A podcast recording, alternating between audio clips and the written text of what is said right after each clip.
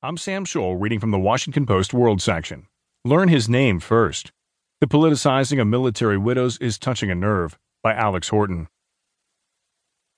In a way, Jenn Budenz lies with him, her right hand resting on their infant, with a gaze fixed on a framed photo of Major Andrew Budenz in a sharp Marine Corps uniform.